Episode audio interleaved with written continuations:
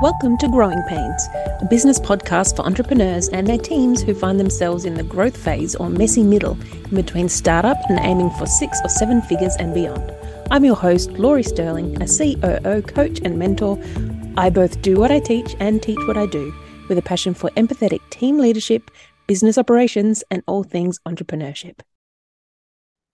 If you're a project manager, you've likely heard the terms agile and scrum tossed around in the industry. You may be wondering what these terms mean and how they apply to your work. Mm-hmm. So, in this episode, I'm going to share with you what a project manager or OBM should know about Agile and Scrum.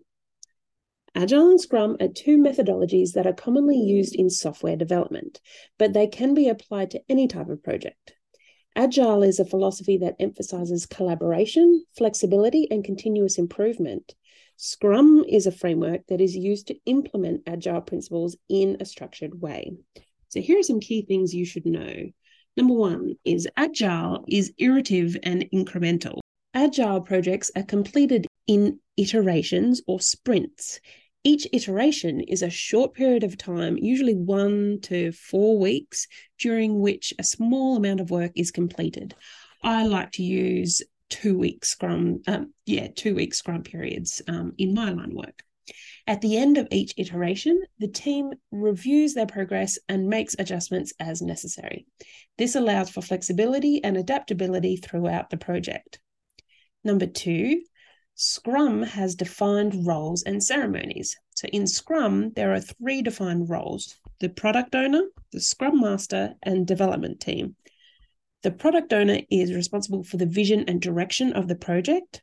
The Scrum Master is responsible for facilitating the Scrum process and removing any impediments and the development team is responsible for delivering the work. Additionally, there are several ceremonies like sprint planning, daily stand up, sprint review, and sprint retrospective that are used to ensure that the team is on track and making progress. Number three is communication and collaboration are key. Agile and Scrum both emphasize the importance of communication and collaboration. The team works together closely to ensure that everyone is on the same page and that progress is being made. The product owner and team work together to, in, to define and refine the requirements. The team members collaborate to complete the work and to identify and resolve any issues. Number four, continuous improvement is essential. Agile and Scrum are focused on continuous improvement, as am I, and in every aspect of my personal and professional life. But at the end of each iteration, the team reviews their progress and identifies opportunities for improvement. This allows the team to make adjustments as necessary and to continually improve their processes and practices.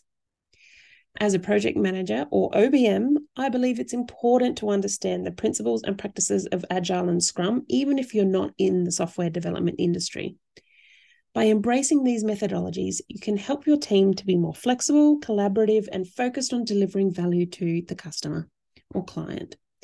If you're interested in learning more of my own methodologies to leading a team with autonomy and efficiency, then the Digital COO Accelerator might be the perfect program for you. Check out lauriestirling.com for more information. The link is in the show notes. Thank you for listening and have a productive day.